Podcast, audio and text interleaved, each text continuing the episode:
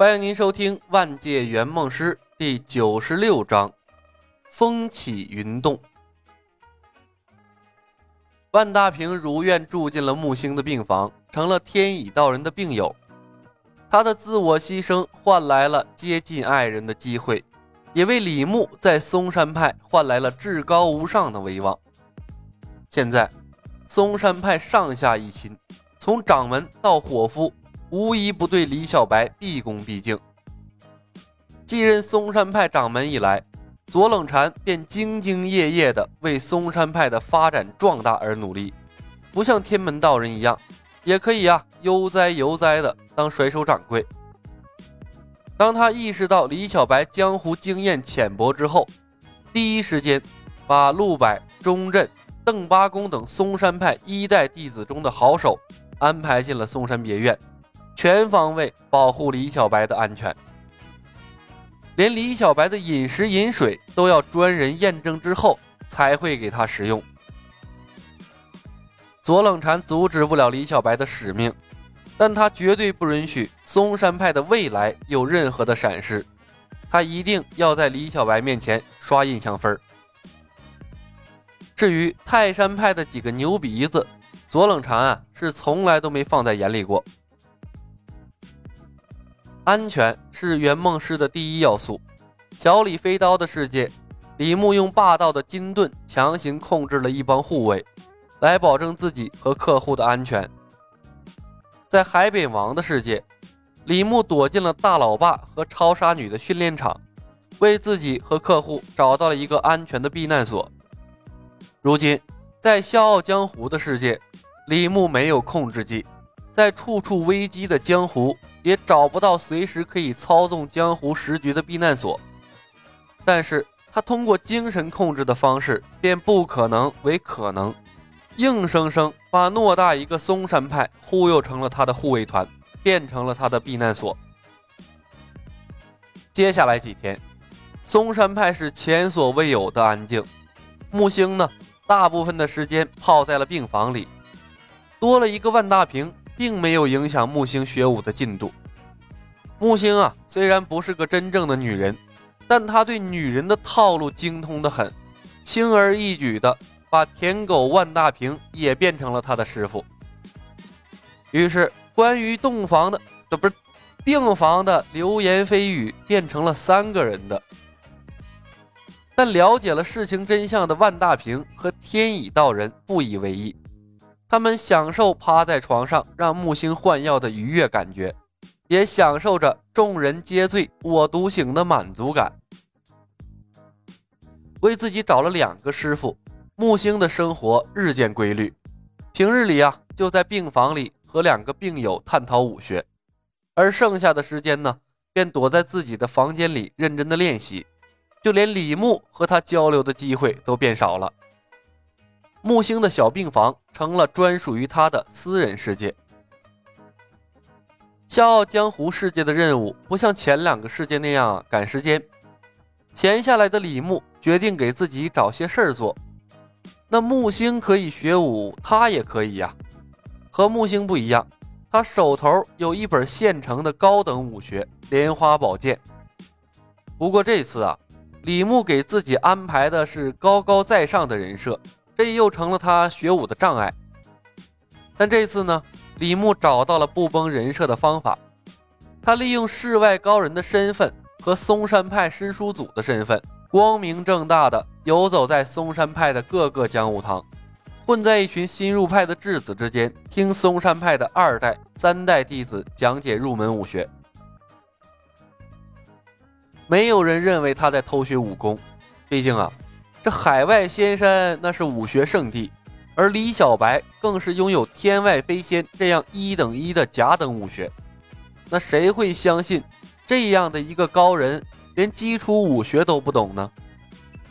他们更愿意相信李小白是在考察嵩山派基础武学的教导水平。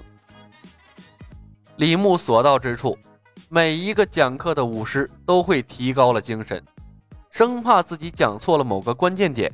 在师叔祖面前丢了嵩山派的人，他们更希望李牧啊能用海外仙山的高等武学指点他们几句，但是李牧是从来没有开过口。于是啊，木星在他的病房里和两个病友如火如荼的学武，而李牧拄着青莲剑，像个幽灵一样游走在各个基础讲武堂之间。两个人啊，都以不同的方式汲取着和数理化完全不一样的武学知识。天外飞仙第一次在正式场合亮相，嵩山、泰山、丐帮。青城等帮派亲眼见证，海外仙山使者事件第二次发酵了，如病毒一般迅速扩散到了整个江湖里。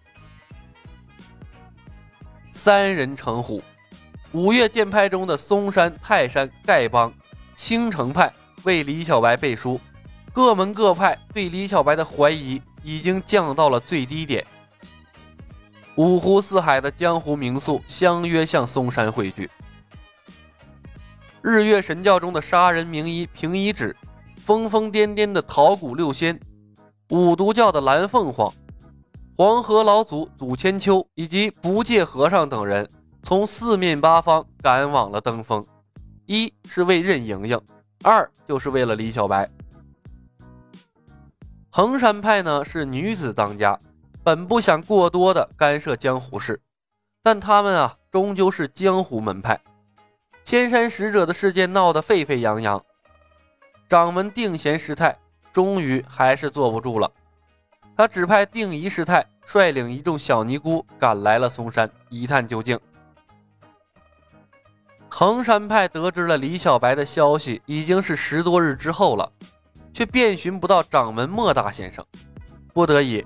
派那几个长老商议了一番，联袂赶来了嵩山。华山派岳不群翻来覆去的翻看着关于李小白的所有消息，长吁短叹。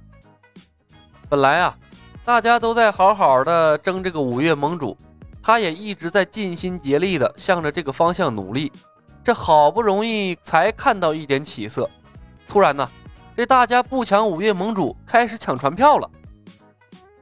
而他的死对头左冷禅又抢先了他一步，把持了仙山使者，这让岳不群啊很有一种日了 dog 的感觉。这时，宁中泽推门走了进来：“师兄，我们误会冲儿了。冲儿所习武功原来是风师叔的独孤九剑，我们是不是把他召回华山派？”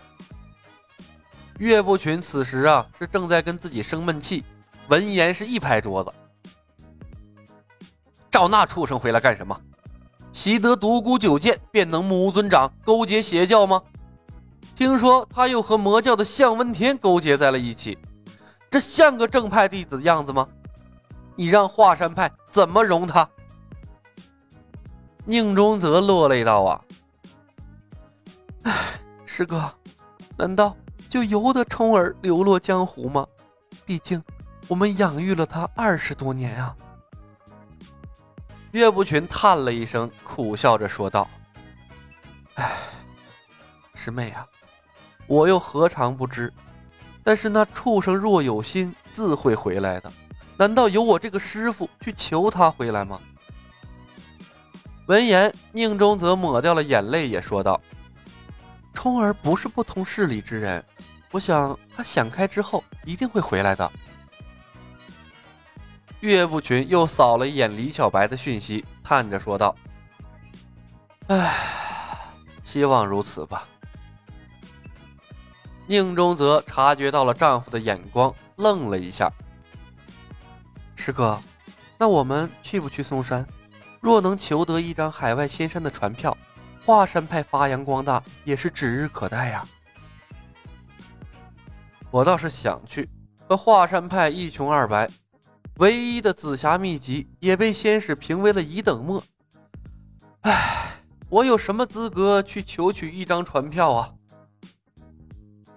宁中则低声道：“江湖传言说，冲儿的独孤九剑是甲等武学，值一张船票；平之家传的辟邪剑谱也值一张船票。原则上，他们都算我华山派的人呀。”突然间，窗外是咔嚓一声轻响，岳不群咳嗽了一声，陡然提高了音量，喝道：“ 独孤九剑是孽徒令狐冲的，不要跟我再提。